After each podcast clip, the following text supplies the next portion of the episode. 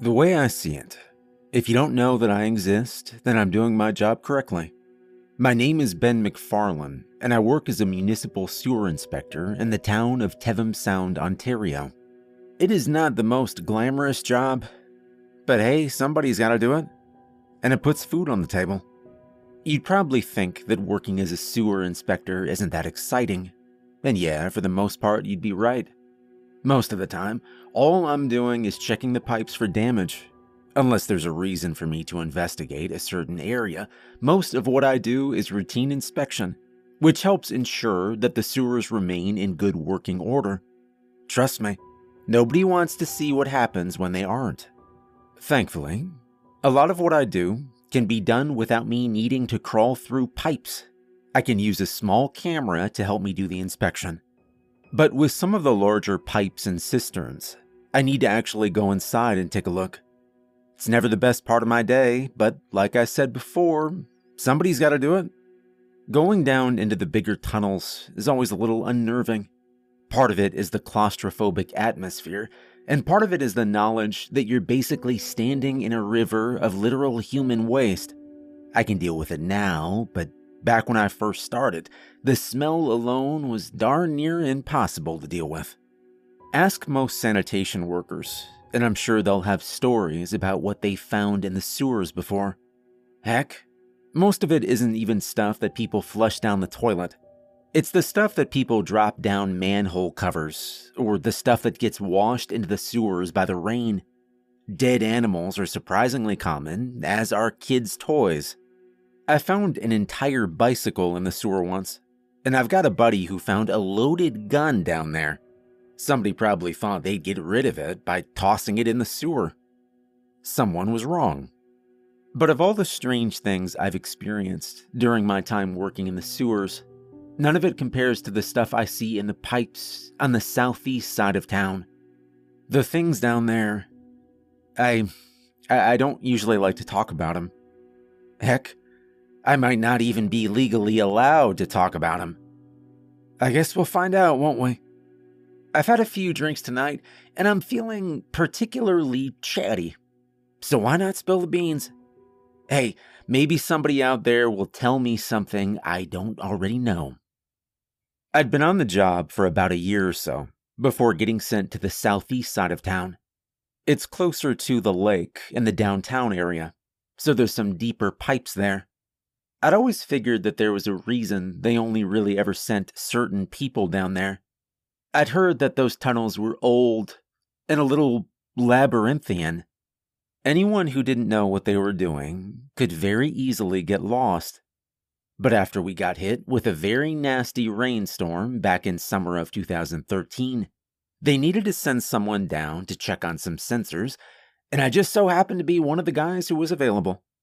A bad rainstorm can push a sewer system to its limit.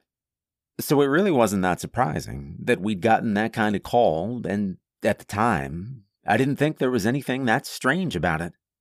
My supervisor told me to head on down towards the pump house on the southwest side of town like it was any other priority inspection, and I went along with no questions asked. It was a few streets away from downtown. I'd seen it before, but never had a reason to go inside until then. I was working with a couple other newbies at the time. A guy by the name of Stuart Long, who'd only been on the job for around three months or so, and another guy by the name of Tomas, who'd started around the same time that I had. We'd arrived at the pump house, and when we got there, we noticed another team waiting on us. This wasn't too shocking either. Depending on the size of the job, they might have sent some other guys in to help us handle it. The guy in charge was an older man who looked to be pushing 60.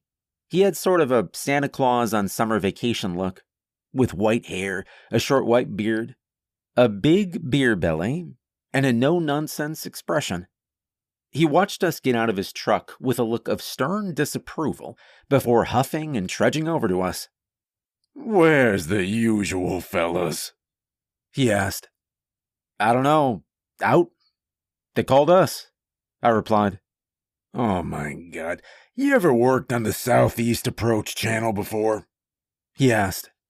Yeah, yeah, we've uh, been in the ones on the north side of town. I said. That's not what I asked, kid. You ever worked in this one before? Something about the way he asked this question struck me as a little odd. I'd worked in an approach channel before. I knew the drill. What did it matter which one I'd worked in? For the unenlightened, an approach channel is a cistern filled with wastewater. They feed into a deep tunnel, which feeds into a water treatment plant, and they're considered to be fairly dangerous due to their depth if you fall off the ladder on your way down, you're in for a long drop into a biohazardous lake unless you're properly tethered. And the harmful gases that can accumulate in them. Standard operating procedure is to always test the air before entering one, just to make sure that it's even safe to breathe down there.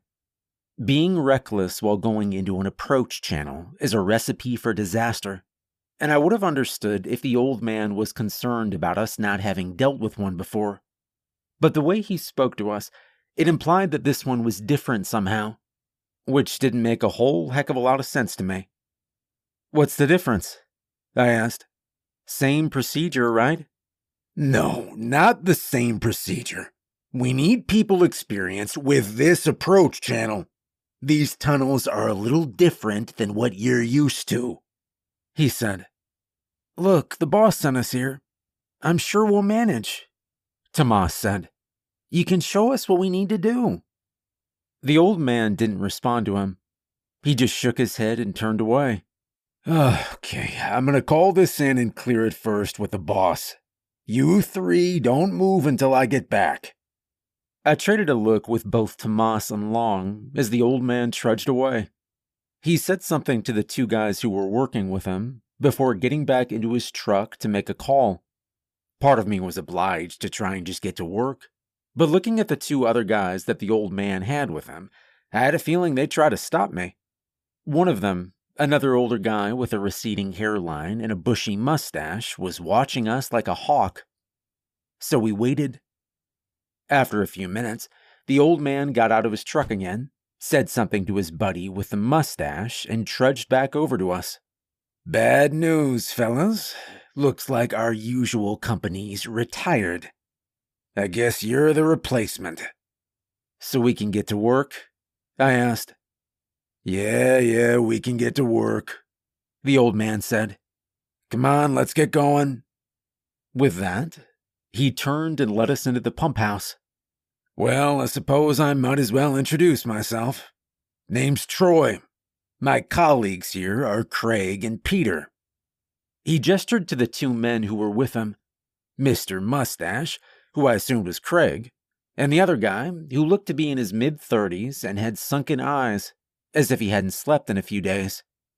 The one who I assumed was Craig just gave us a nod, while the guy I figured was Peter gave a lazy half wave before they followed us into the pump house. So, if you don't mind me asking, What's so special about this channel? I asked.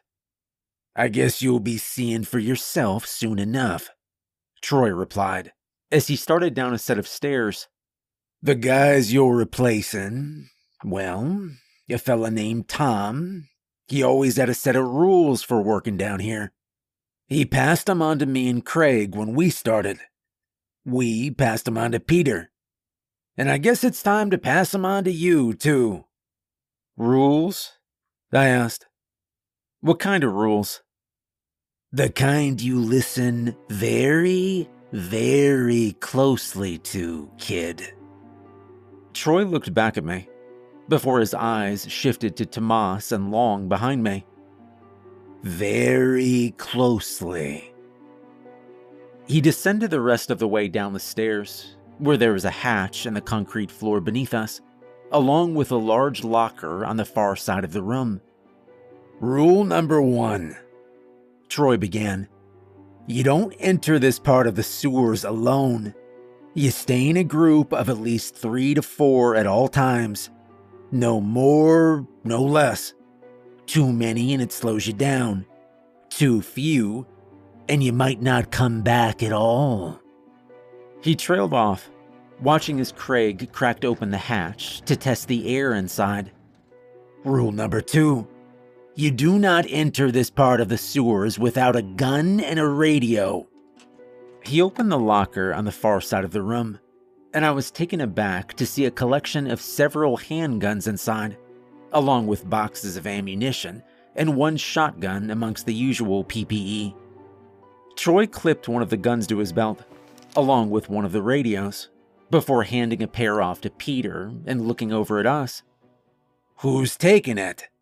He asked. Whoa, whoa, just hold up a minute, Long interjected. What, the hell's down there? I don't know, Troy replied. I hate to say it, but it ain't our job to know. I leave that to someone else. Our job is to follow the rules. You follow them, and you'll be fine. Long seemed skeptical, but I looked at the gun in Troy's hand and I took it. I wasn't sure if he was having a laugh with us or not, but I was there to do a job, and I intended to do it.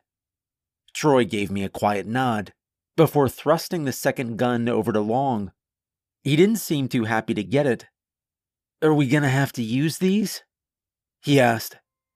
Not if you do as I say you won't. Rule 3 If you see a pipe or a tunnel with heavy spider webs, don't go down it. Doesn't matter if that's where the sensor is. You make a note of it, report it to your supervisor, and you leave it alone. Spiderwebs, I thought. What the hell is he talking about? Rule number four if you find a body, and odds are you will find a body, don't touch it. Don't try to move it. Hell, don't even get close to it. And don't waste the supervisor's time reporting it. Only time the bodies get reported is when they're human. Uh, I'm sorry.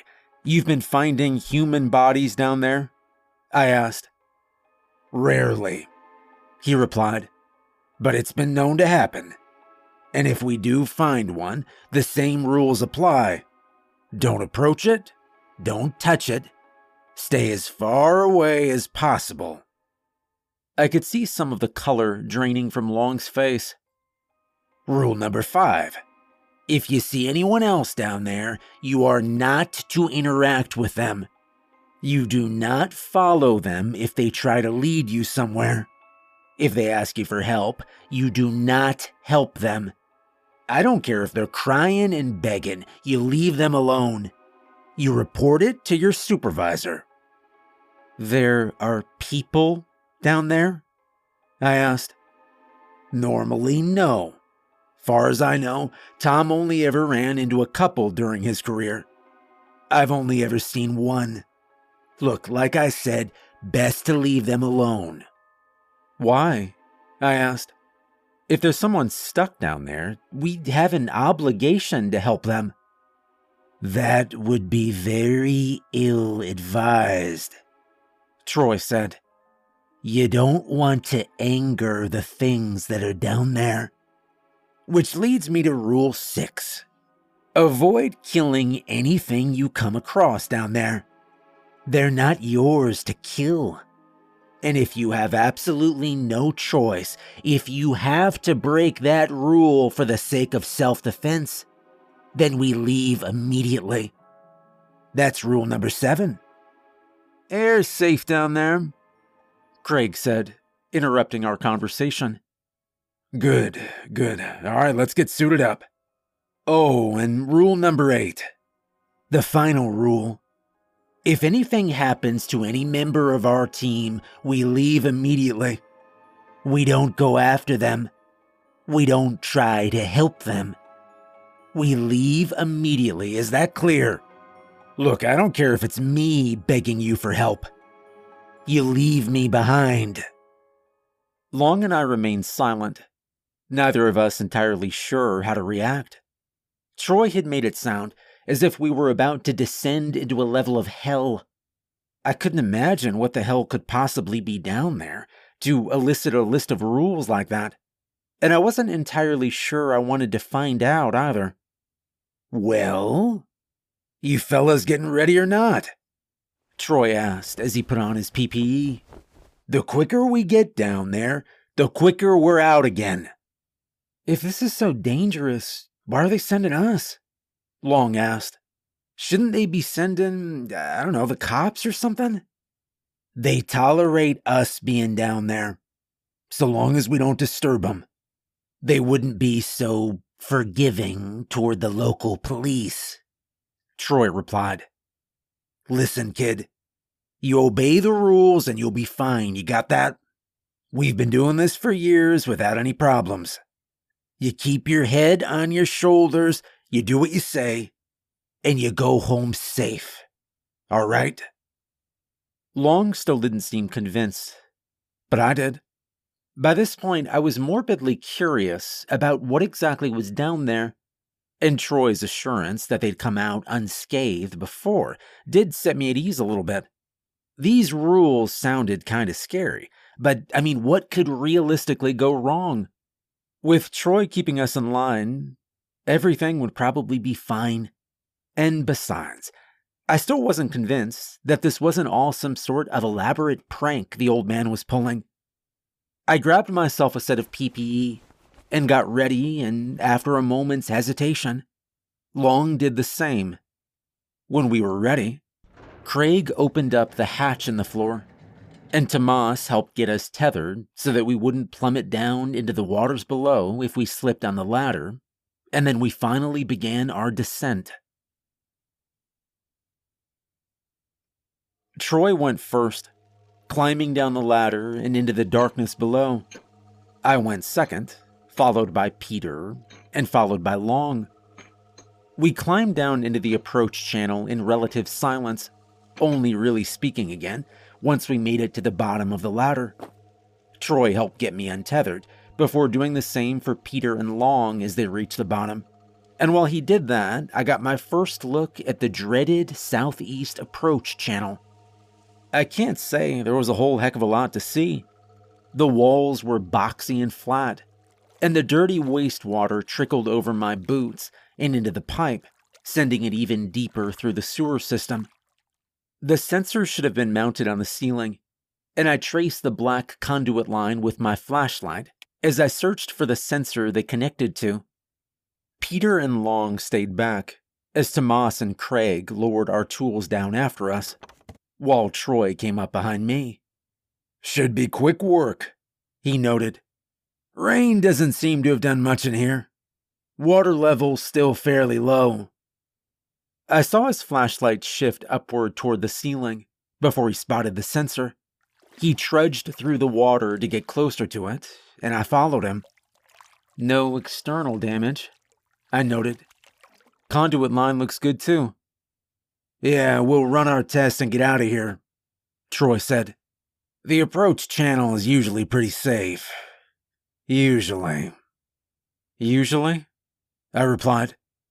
And Troy pointed his flashlight up towards a set of silky spider webs hanging from the ceiling, a few feet behind the sensor.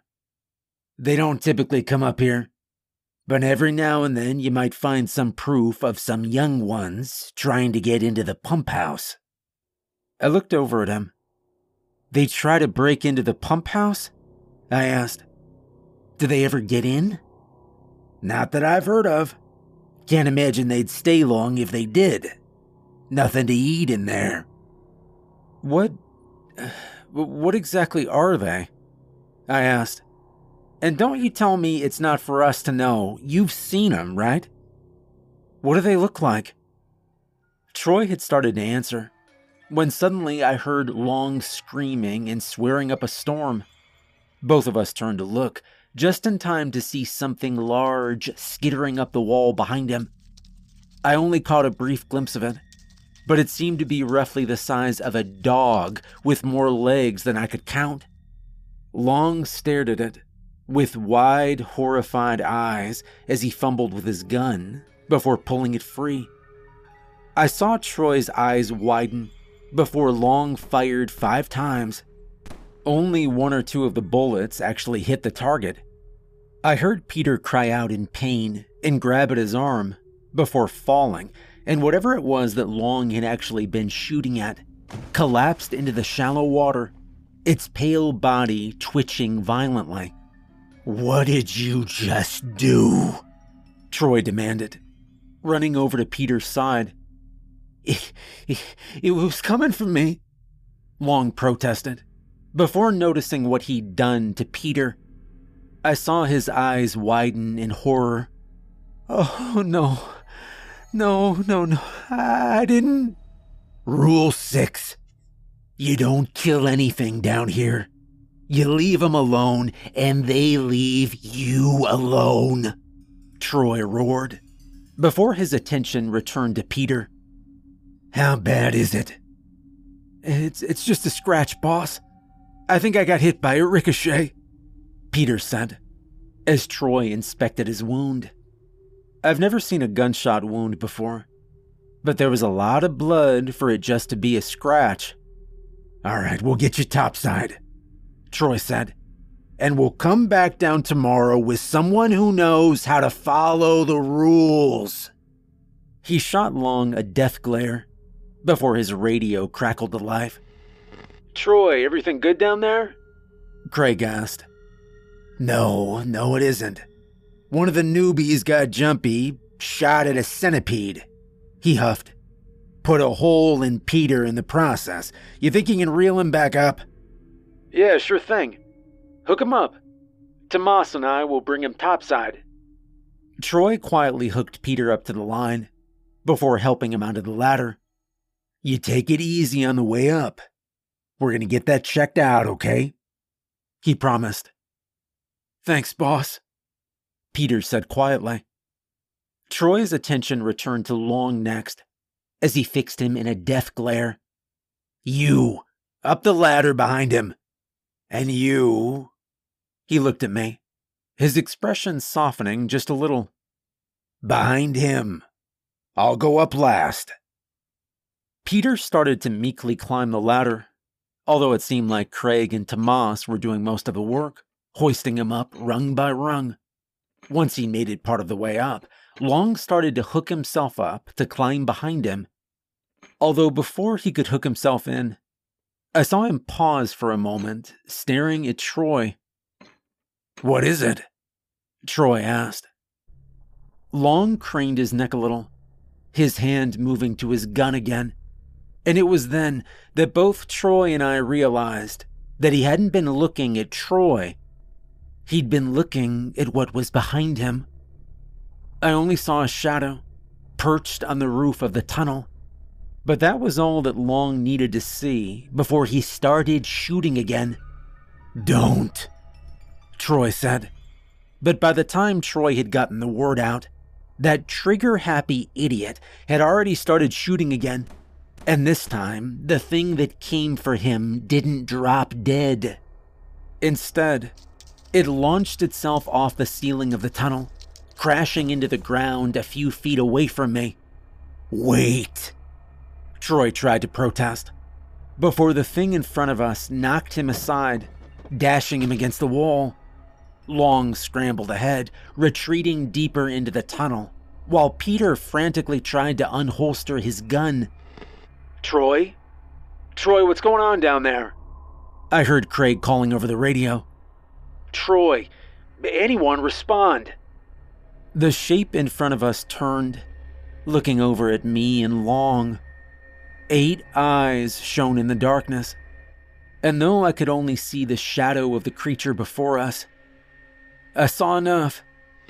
It had a body like a spider, with eight long legs only its body was much larger than any spider I'd ever seen before. Much larger. This creature was almost the size of a small car, but it wasn't its size that terrified me. It was the humanoid torso coming out of the front of it. The two arms that ended in razor sharp claws, the snarling mouth that made noises that almost sounded human when this impossible thing looked at us, I saw real intelligence in those eyes. It was studying us, trying to determine how much of a threat we were. Long kept his gun trained on it, hands shaking violently. I knew he was going to shoot again, and hoping not to anger this thing, I grabbed his arm, trying to force his gun down. He jumped the moment that I touched him, giving me a hysterical look. Don't, I snapped. You're just gonna piss it off. The spider took a step toward us, hissing as it did. Long pulled away from me. I tried calling his name, but Long had already made his choice, and it sealed his fate. He'd opted to fight this thing and so, like the fool he was, he shot at it again. The spider lunged for us. I ran. Long didn't. He only had enough time to scream before it pounced on him. And then, all I could hear were the dying screams in his throat as he was pulled apart. I didn't see him die, but I didn't need to. I heard everything. I kept running, not even thinking about where the approach channel was going to end. And when it did end, all I could do was plummet into the darkness. See, at the end of an approach channel is what is appropriately called a drop shaft. It's where the water flows into a larger tunnel beneath a city. That tunnel flows into the water treatment plant, and the water down there. Yeah, let's just say that you don't want to end up in the water down there. And unfortunately, that was exactly where I was going. I know that every job has its struggles, but I didn't expect to need to choose between diving into raw sewage and fighting a giant spider monster when I woke up that morning. However, the choice was presented to me, and I did the best that I could given the circumstances. Going into the wastewater was exactly as unpleasant as you'd think it'd be.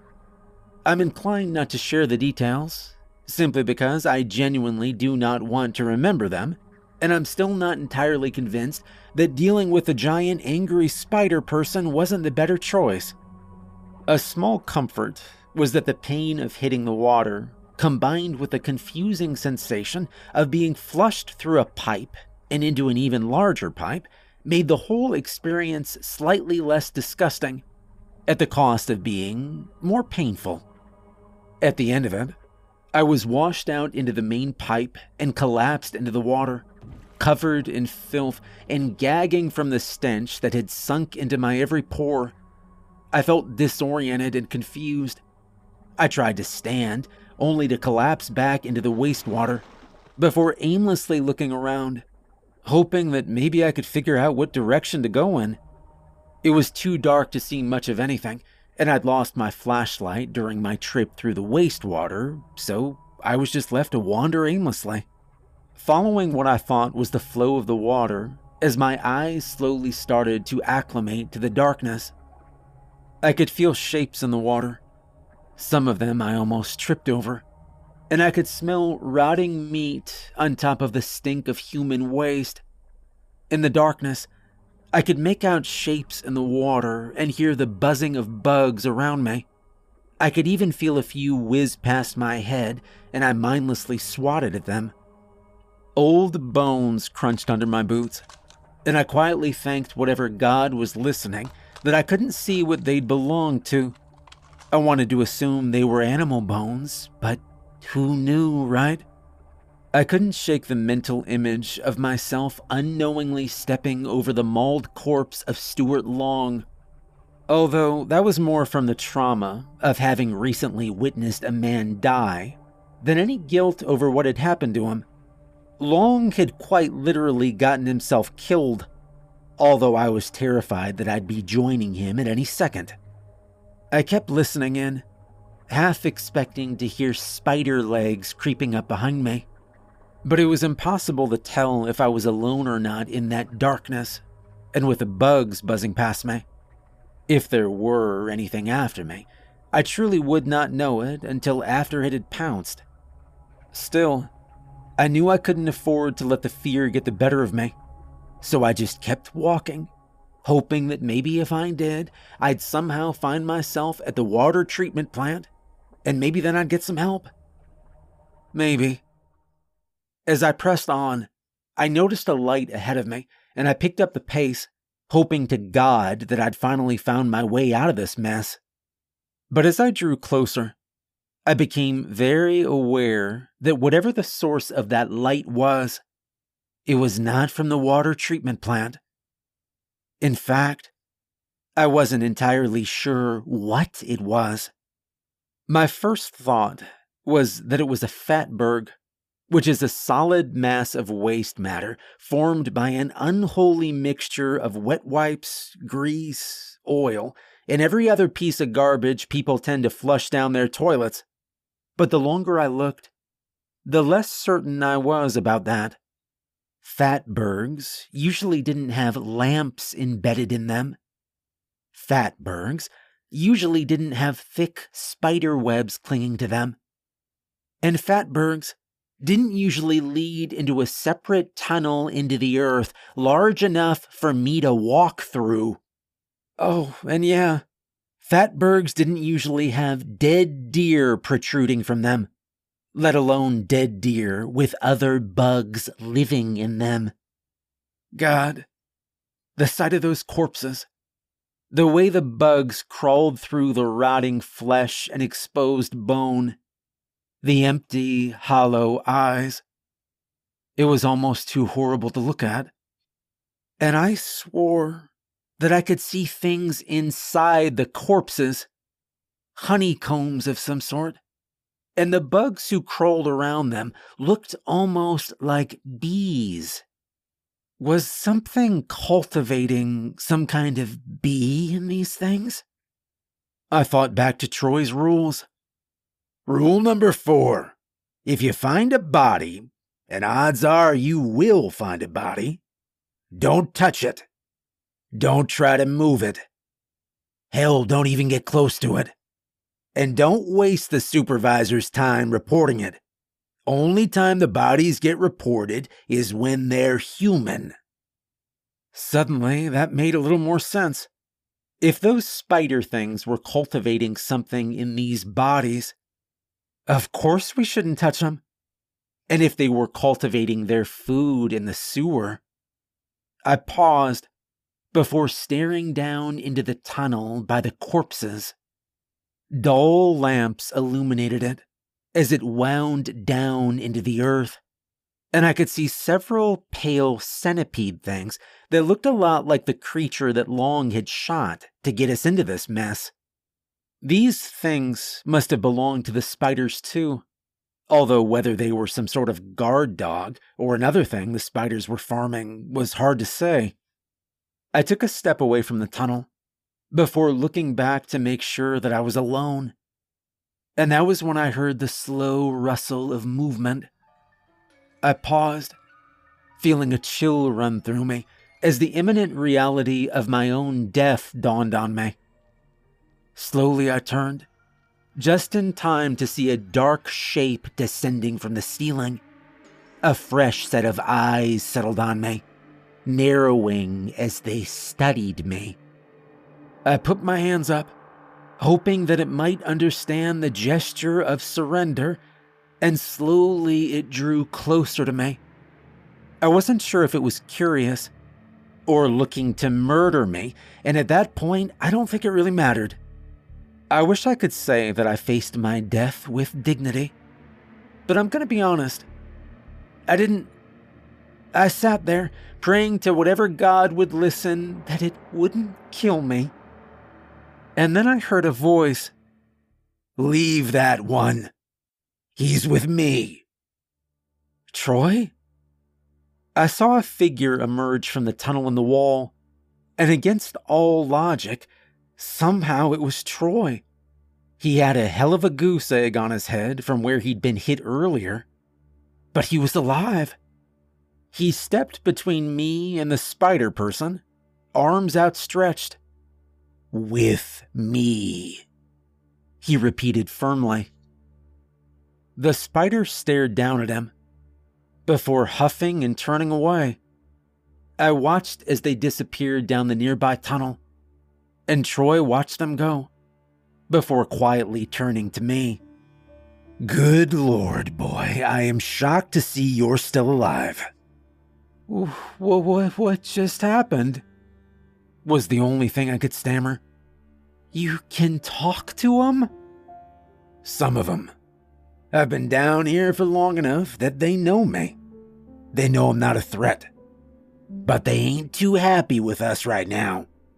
So, what you're gonna do is get up, follow me, and I'm gonna get you out of here.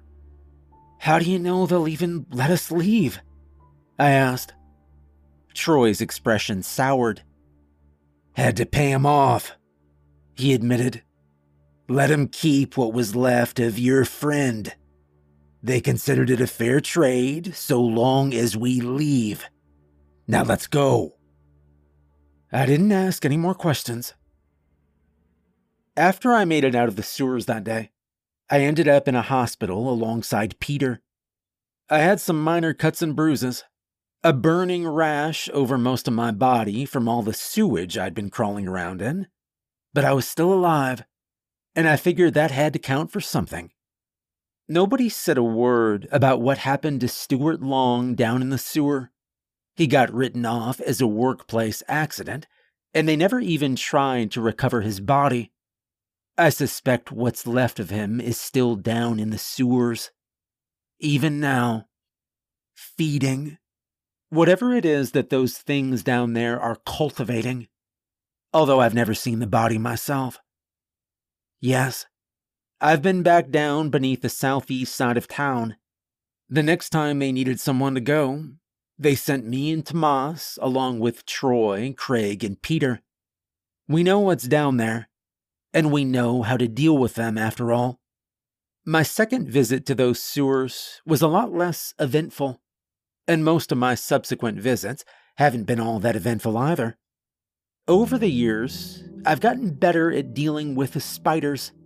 They're not the most friendly folk, and I know all too well that if you cross them, they'll rip your guts out before you even realize that you're dead. But so long as you follow the rules and leave them alone, they're content to live and let live.